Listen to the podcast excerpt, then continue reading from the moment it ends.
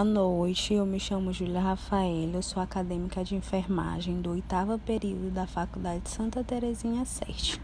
Irei falar um pouquinho do meu projeto, cujo tema é a importância do brinquedo terapêutico em crianças hospitalizadas.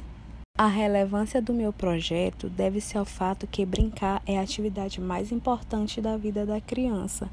É a forma pela qual ela se comunica com o meio onde vive, expressando não só seus sentimentos de amor, mas também suas ansiedades e frustrações, bem como as críticas ao meio e as relações familiares, conquistando o desenvolvimento harmonioso de sua personalidade.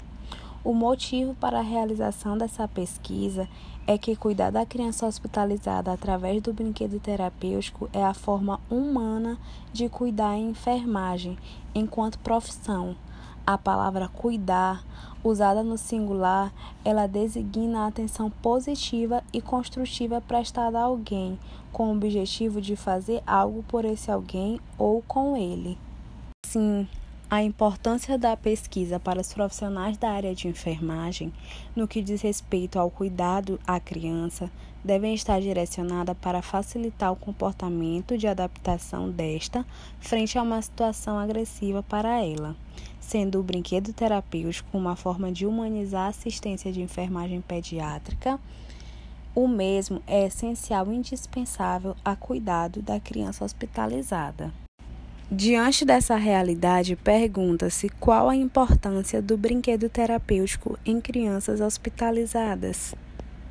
Em relação aos objetivos gerais e específicos do meu projeto, estão compreender a importância do brinquedo terapêutico em crianças hospitalizadas, relatar sobre a hospitalização em crianças, descrever o brinquedo terapêutico e relacionar o uso do brinquedo terapêutico em crianças hospitalizadas.